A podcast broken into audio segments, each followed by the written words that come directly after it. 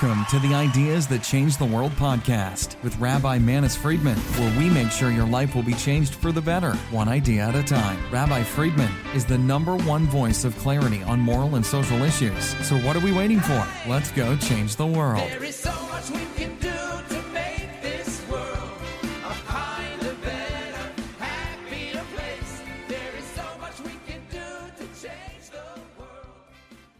If you want to support It's Good to Know and the work of Rabbi Manis Friedman, please visit it'sgoodtoknow.org forward slash support to join the community. In this episode, Rabbi Manis Friedman discusses God and rational thinking.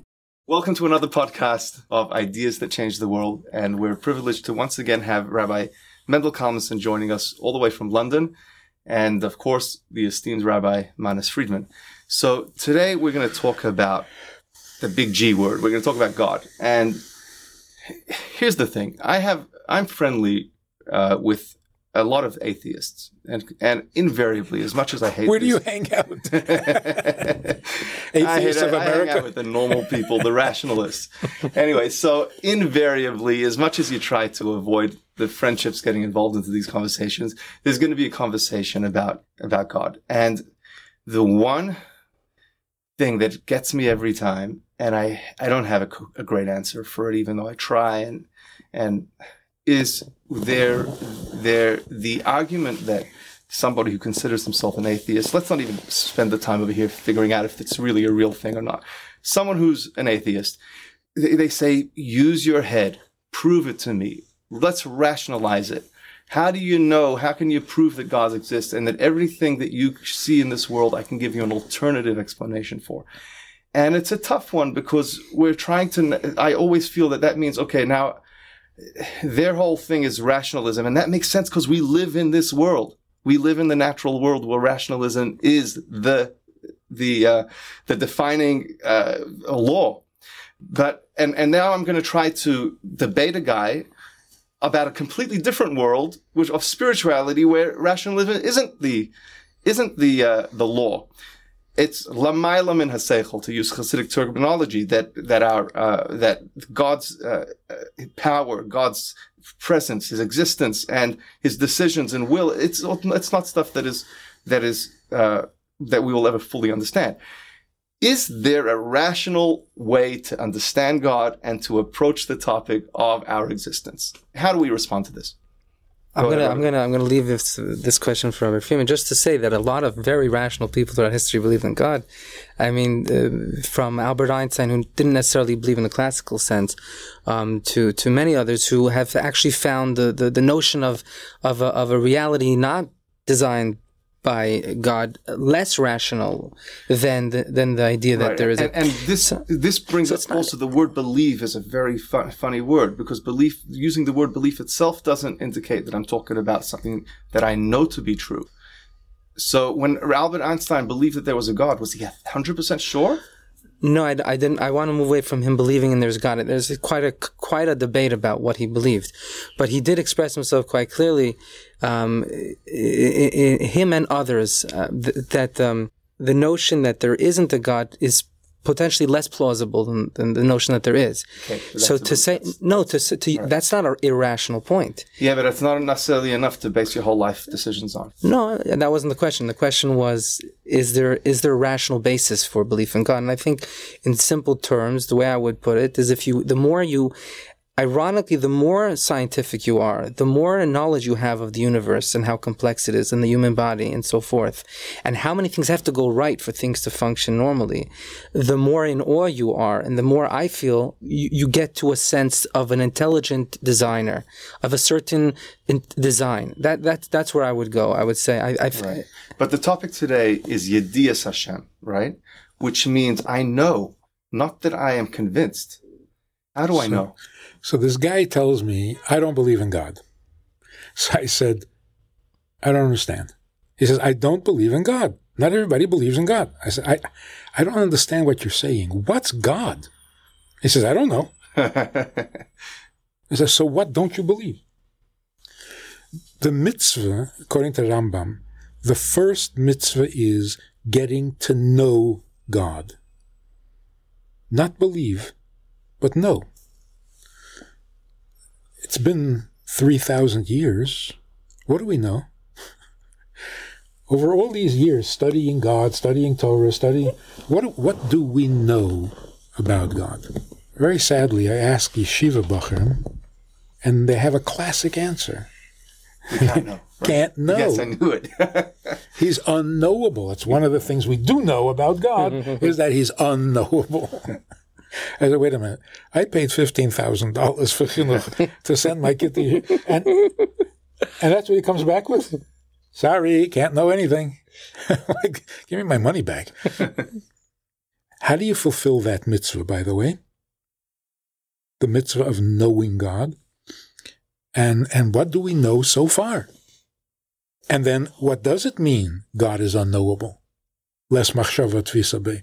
If there's a mitzvah to know him, how can you say seems to be a contradiction? Hmm. In fact, you walk into almost any synagogue, and right there on top of the Aron, it says Da mipnei miyata imid. Lifnei miyata. So, What, what am I supposed to know? The unknowable? So I saw this letter from the Frierdiker Rebbe. I think it's it's it's it's awesome. The Rebbe says the mitzvah of Yedias Hashem is only a hechsher mitzvah. what? It's only a preparation towards the mitzvah. Because knowing God is a preparation for understanding God. So the Yediyah is a hechsher. You fulfill the mitzvah when you have Havana, insight. Knowing, yeah, you read in, you read in the in the Torah, God God is eternal. Okay, now you know something about God. But that's not your understanding. Somebody told you. So you know, but it's not Havana. So you're not fulfilling the mitzvah. Hmm. This this is really radical. I mean, that is like as, as far away as you hmm. can get from God is unknowable. Not only do you know, you have to have an insight. Now, the Rebbe says, what does Havana mean? When you're told something about God, like Ania Lo Shanisi, God is unchanging. Okay, now you know something about him. That does not fulfill the mitzvah.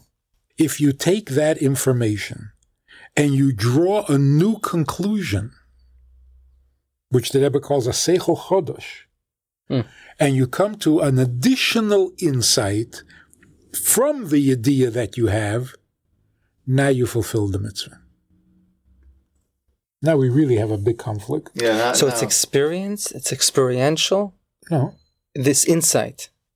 it's maven dover meter dover. So give me a let me give me an example of what how you have well first I'm getting personal have you are you how good are I was you gonna at, ask that. how good are you at understanding but if you have understood then could you give me an example of what you've understood I think we talked about this last week.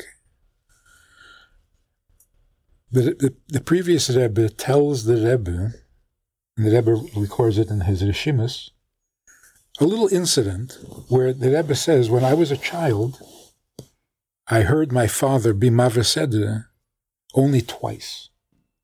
Once Parshas Lech once Parshas Vayera. And hearing my father be Mavaseder re- re- review the, the Parsha before Shabbos made me into a Baal Tshuva at the age of 11. Here's how the Rebbe describes it. Hmm. My father was sitting there saying, Vayemer Hashem el Avram, God said to Avram, and tears were streaming down his face from the sheer pleasure. And you could see the body dissolving in the sweetness of godliness. Rather poetic, no? Beautiful. deeply Yeah. That's it. That's the whole story. That's it.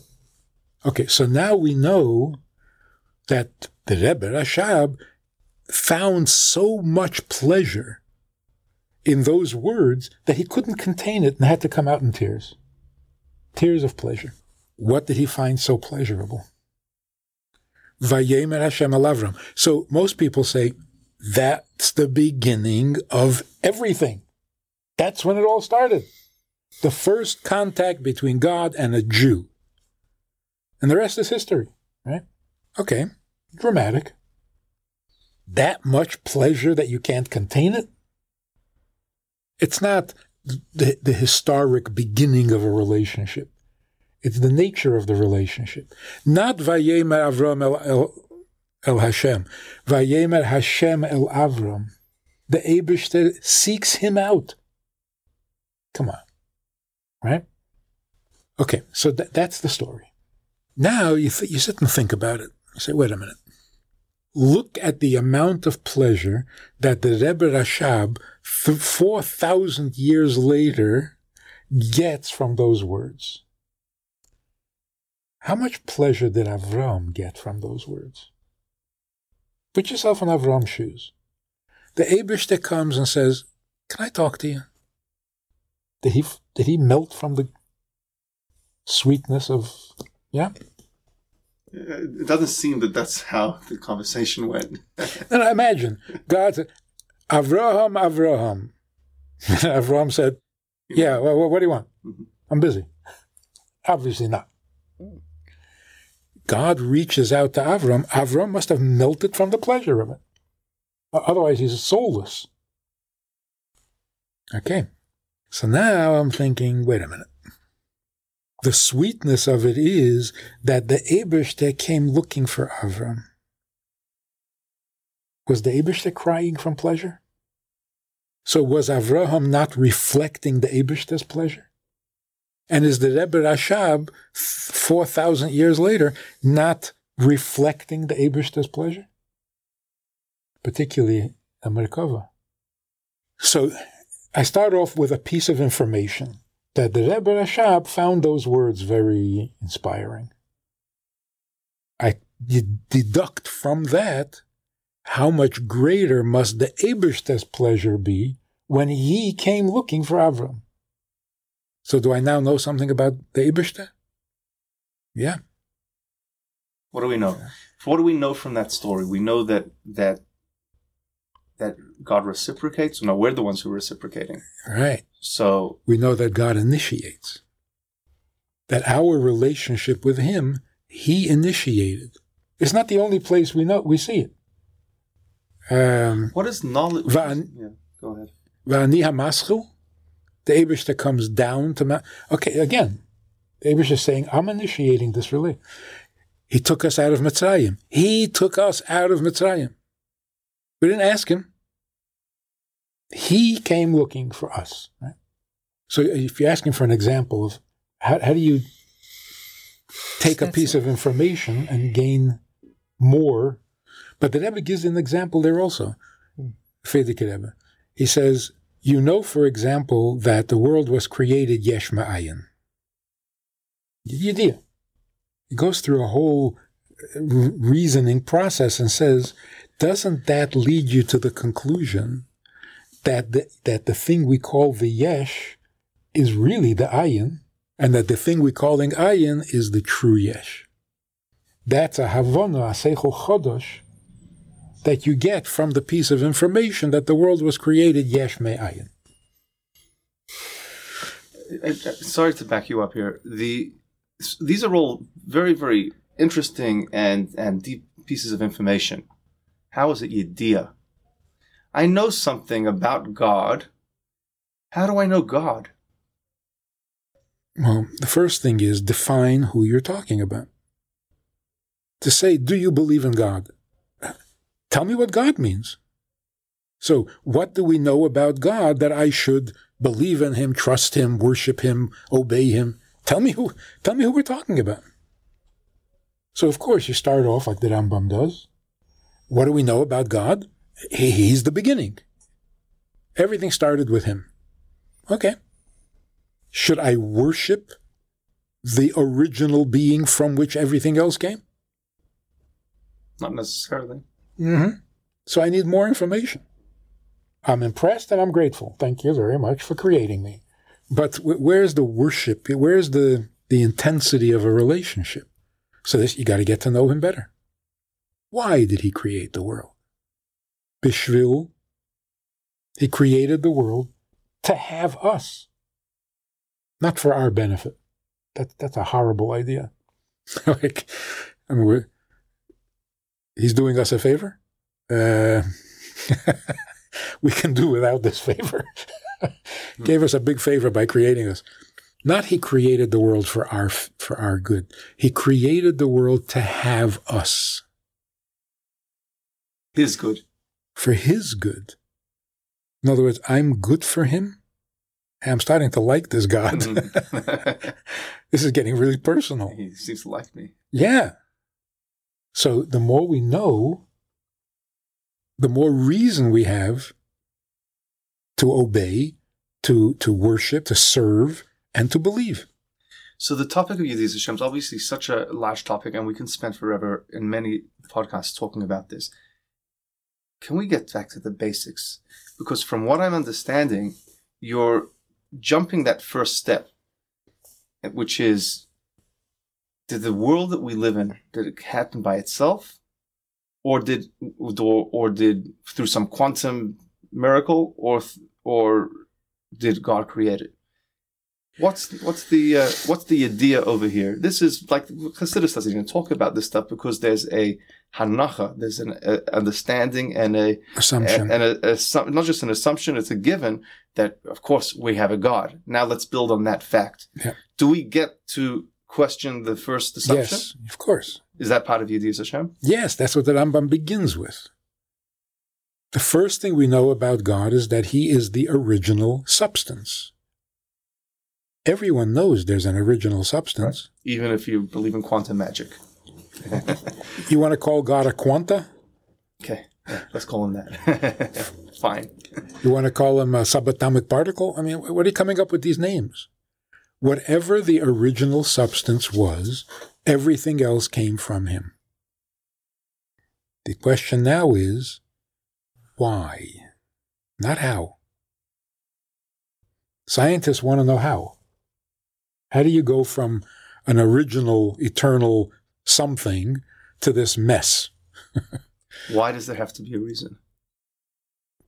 when you have one unique existence to the exclusion of everything else, what kind of catalyst could there possibly exist that would start the process of creation?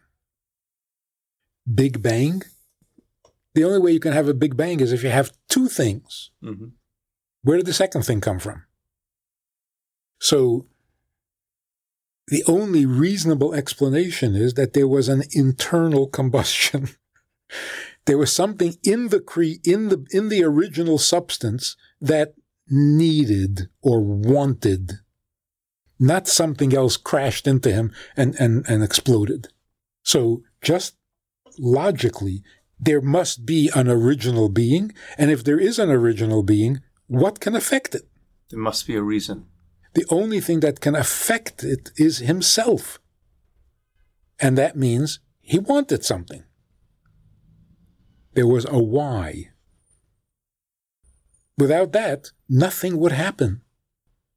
So if if in the beginning there was just, let's say, the, the subatomic particles, they always existed, they are eternal, they just are.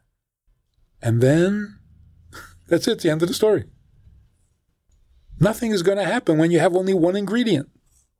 Unless that one ingredient is restless. it's like has a has a personality, a desire, a, a plan, a want. First thing we know about God is that he exists because he's the original. Second thing we know is that he has a want. Or as the Medrash says, a taiva. That's the only logical explanation. Now, this taiva, where did it come from? It can't come from somewhere. It has to come from him.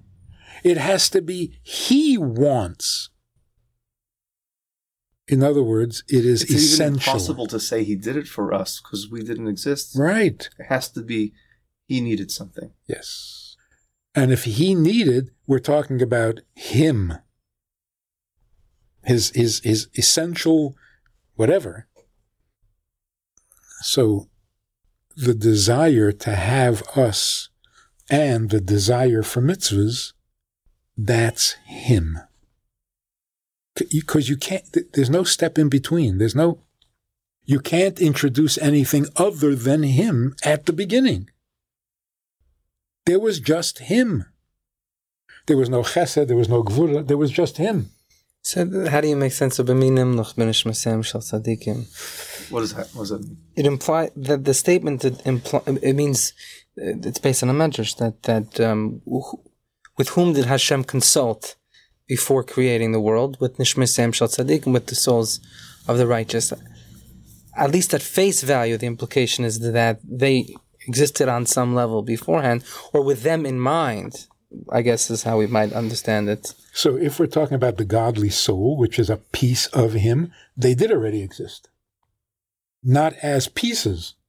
They hadn't pieced off yet. But then you can already talk of him doing it for them, for there to be another, which means you're taking into account a future or potential other before the other exists. yes.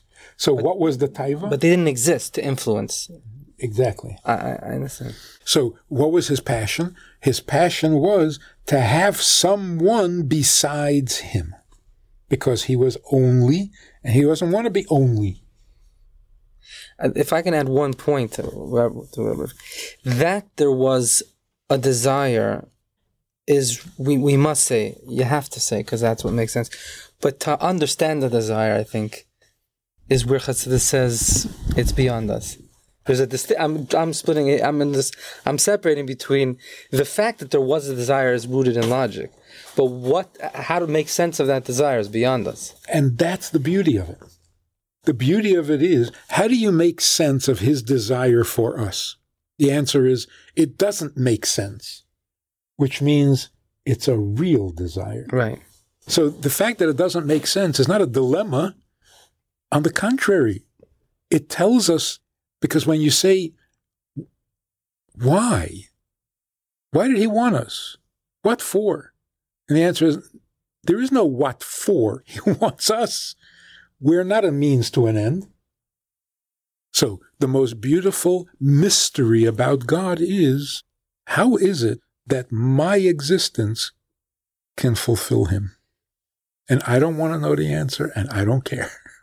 It is a divine reality.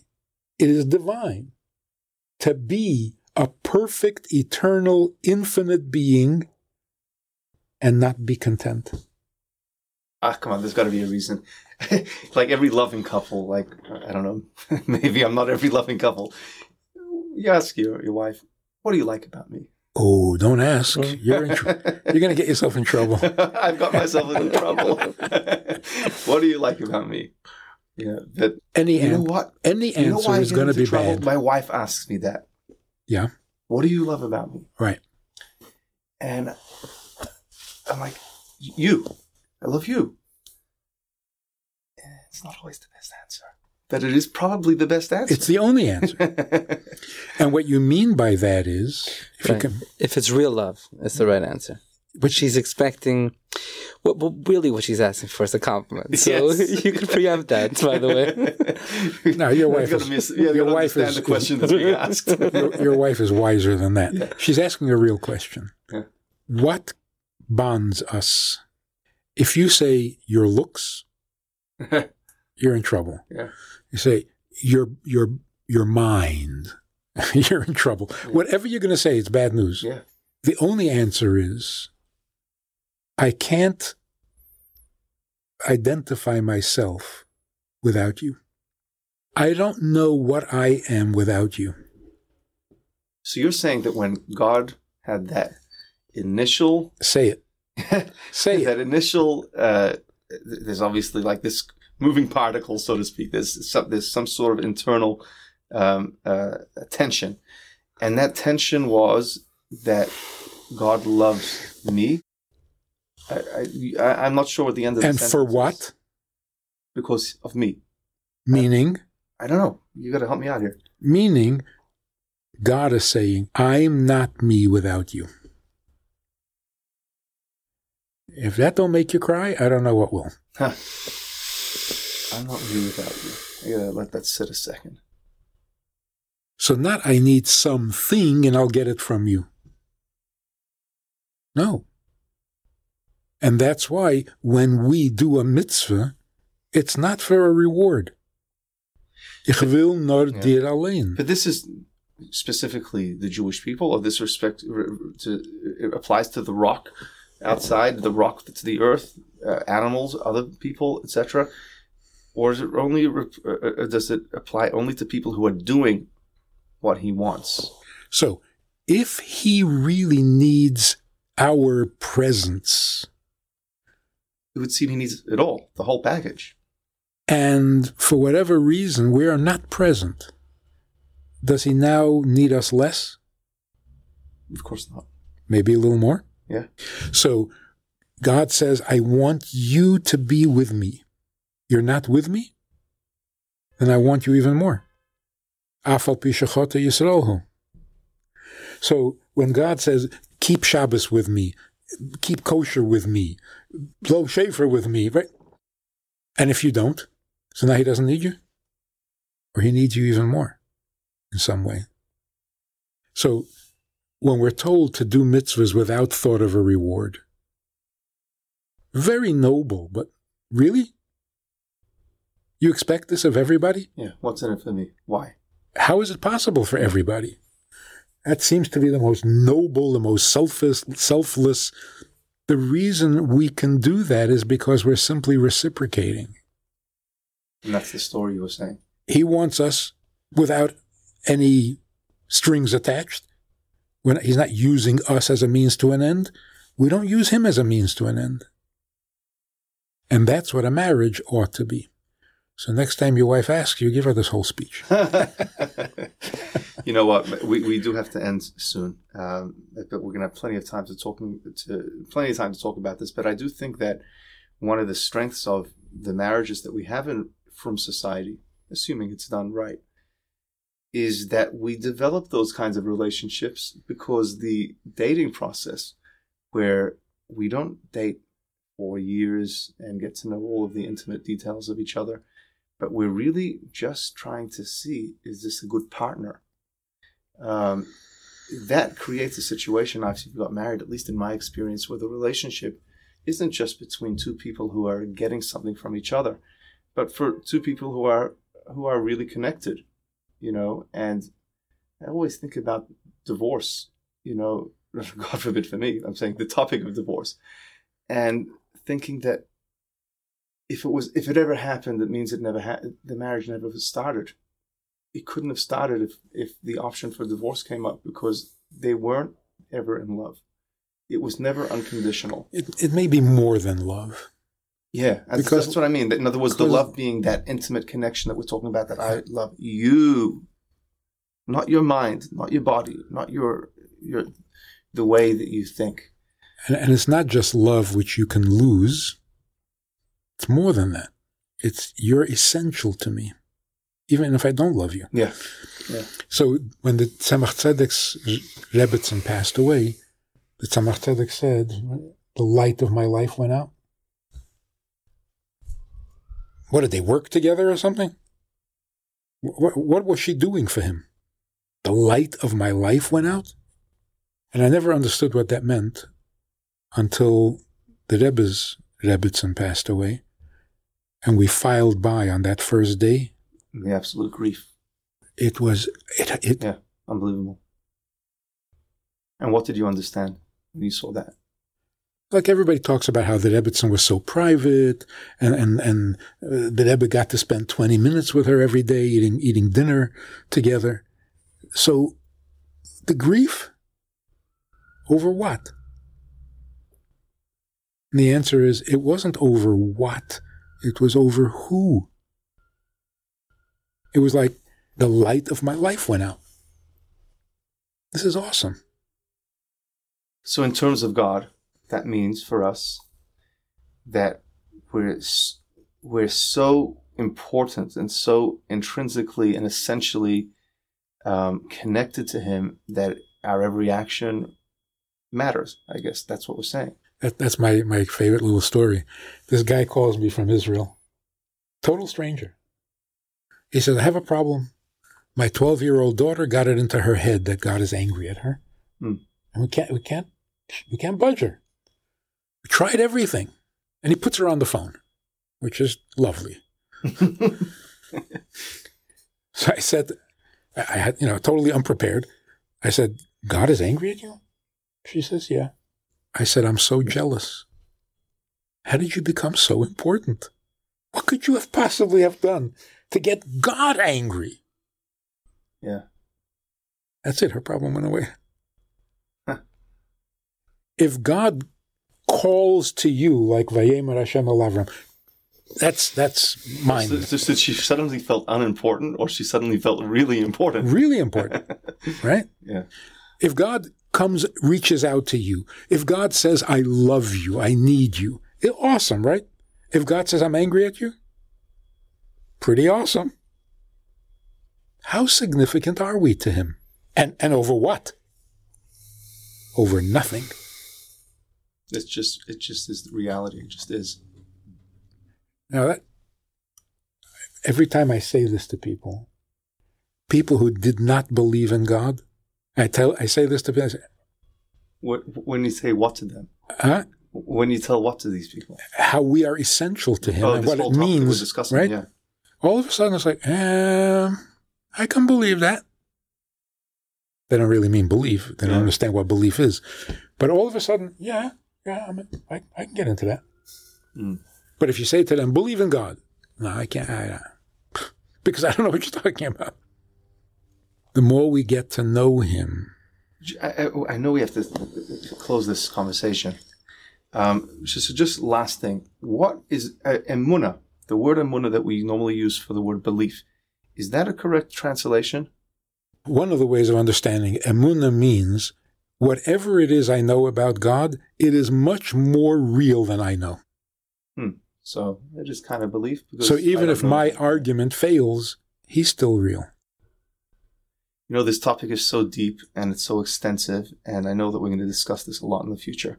But this is such a great jumping point and a starting point uh, for these future discussions. And uh, I'd like to thank you so much again, Rabbi Friedman, for that uh, that wisdom, and thank you so much, Rabbi Kalmenson, for joining us today, as well as our as our guest. And uh, we look forward to seeing all you. I guess you don't see on a podcast, but to having you back for our next, next podcast of ideas that change the world. If you want to support It's Good to Know in the work of Rabbi Manis Friedman, please visit itsgoodtoknow.org forward slash support to join the community. This is the Ideas That Change the World podcast with Rabbi Manis Friedman, changing your life for the better, one idea at a time. Like it, share it, and leave us a review. Tune in next week for more ideas that change the world. Let's change the world.